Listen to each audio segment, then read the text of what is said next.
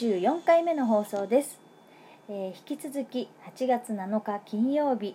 えー録音させていただいております、えーすっかりね、あのー時間はもう夜になっておりますけれども、えー少し気温が下がってきますかねやっぱり夜になると。今日はあまりあの寝苦しい感じがあのしないんですけれども皆さんのところはいかがですか、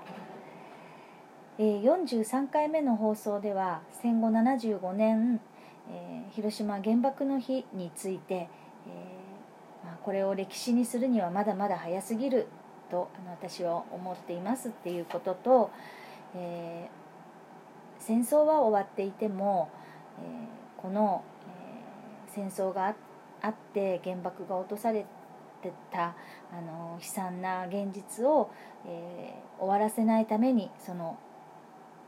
その風化させないためにっていう意味でね、えー語り続けていかなければいけないので、えー8090-100歳代に、えー戦争を経験してらっしゃる方たちがだいぶご高齢なので、えーいずれはね戦争を知らない世代ばかりになりますから、えー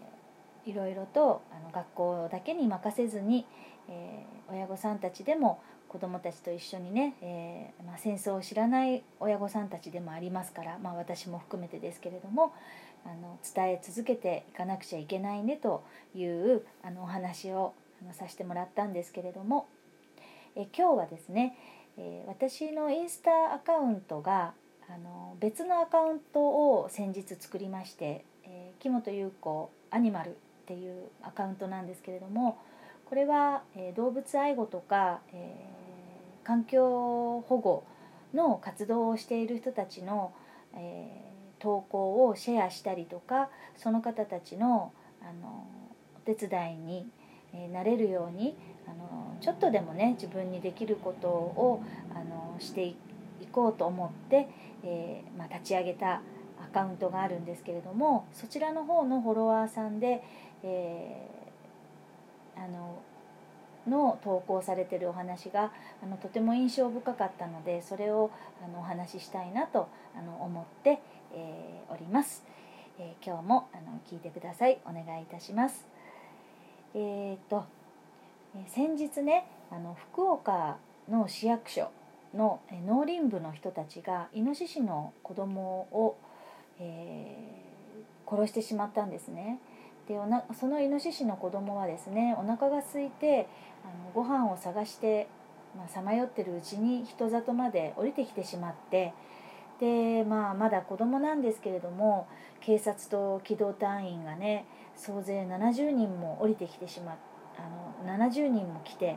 であのその人たちに追い回されてねその子供のイノシシが。で本当に怖かったと思いますよ。で体がね震えるほどの恐怖の中逃げたんですけどでも捕獲されて、え一方的にね殺されてしまったんですよ。でどうしてね山間部のあの遠くのところに逃がしてあげなかったのかなそういうことができなかったのかなってイノシシがあの増えると農業の被害が出るからですかね。うん、でもねイノシシが生息する地域ではあの農業をやってらっしゃる方々っていうのは畑とかそれからその収穫した作物をあの保管しておくまああのま倉庫みたいなところとかあのその近くにはあのイノシシが来ないようにね大きな音が出たりそれから光が出るような機械を置いてたりするんですよ。でももしそれをねイノシシや他の動物に壊されたとしてもあの柵を作ってねちゃんと境界線をあの張ってるんですってでそれにはそういうあの義務があるんだそうですでなんでかって言ったらそこは人間だけが住むところではないからその境界線を張ってちゃんと分けているっていうことなんですね。でまあこの地球っていうのは人間だけのためにあるわけじゃないですしあの動物も地球でね自由に生きる権利があるんですからあの好き勝手にねあの人間のねやりたい放題にやってるのは本当にマナー違反だと思うんですね。であのこの地球上に存在する、まあ、いろいろな、まあ、あの物質ありますよね。あのまあ、人それは人も含めてでそういうものたち動物植物、えーと、と鉱物そして山も川も海もそれから大地を大地にある土もそうですしお水酸素こういうもの全てがあの生きていく上でこの地球上でそれぞれに必要な、まあ、ものででそういうこういうものたちの力を借りてあの、まあ、エネルギーに変えたりしてそして人は生きてるんですよね。だからあのやっぱり共存共栄の道を考えていかないとあの地球はそのうちもう衰退していくと思います。であの今回のねそのイノシシの話ですけれどもイノシシがちゃんと普通に生きてねで自然界の中でねで木の実なんかを食べてもう人間がいるところではないもっと遠くの山奥でねそれであの奥深いところでですよ。そしてそこでイノシシたちが普段は暮らしているのが普通ででそうやってそこで糞をしてでやがて、まあ、その糞から種が芽吹いたり、ね、イノシシだけじゃないですよね。鳥があの食べた実。でそして落とした糞から種が出てきて草木が育つ。そしてあの木も育ってで空気中の二酸化炭素を吸ってくれるあの大きな大切な木になっていくわけじゃないですかだからその二酸化炭素もあの吸ってくれる木だ木だから私たちにとっては大事な木木になるわけですよね。だからでイノシシがあのそうやって生きてるおかげで山が山も生き生きとして人もまあ生きていけるっていうだから全てのあの命を大事にねあの思ってであの差別なんかはせずせずにねあのあ何？人種人種の違いとか、うん、それからまあ、えーと、性性的なマイノリティの人たちとかそれからまあ民族の違いとかね、まあ、そういった非常識な理由であのそんなね、えー、地球とか動物を傷つけてるもう馬合じゃないっていうね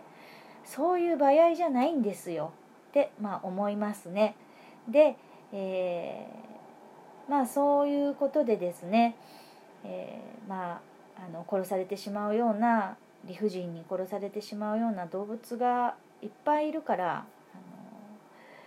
世界中に、ま、人間のせいで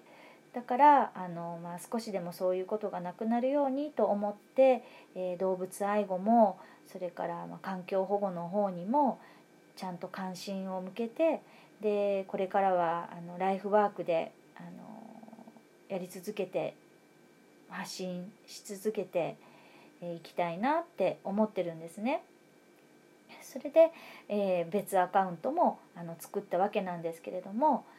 えー、SNS にできることっていうのでもありますしね。SNS だからこそできることっていうのもたくさんあると思うからあの自分一人ではどうにもできないようなことでもあのたくさんの、えー、人たちの力が集まれば叶うこともたくさんありますし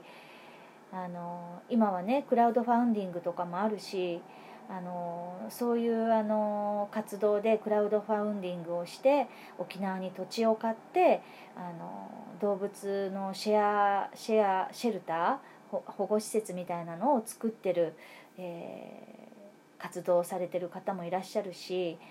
あの本当に普通の主婦の方たちがそういうのを始めたりもしてるし今はね本当にあのまさか絶対できないよそんなことって思うようなこともあのやり方によっては叶うこと叶う世の中なんでね。でまあそのためにも SNS があるので本当にあのそういう意味ではあのそういうところで、えー、活動できるっていうのは本当に素晴らしいことだなって、まあ、思うんですけれども、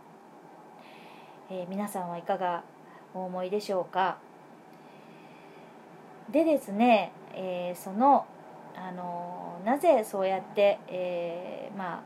の活動をねどんどん私があの女優業とは別でしていこうって今あの頑張ってるのかと言いますと、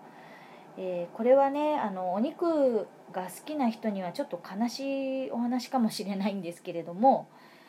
あの、ね、私もねほんとついこの間まではお肉食べてましたしね、うん、29日は肉の日だなんて言ってましたからね。はい。でもねそのお肉お肉って美味しいけどね。でもそのお肉好きの人にだから悲しい話かもしれないって言ったらそこなんですけれどもね。あの畜産っていうのは車の排気ガスよりも地球温暖化の影響がすごく強いんですよ。そしてあのアマゾンの森林伐採とかそれから森林の火災の主な原因はこのあの畜産業によってなんですね。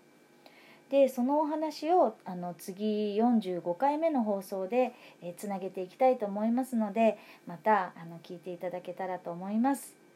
えー、いつも、えー、ハートのリアクションもたくさん押してくださってありがとうございます。えー、また、えよろしくお願いします。それでは、え今日も良い日でありますように。バイバイ。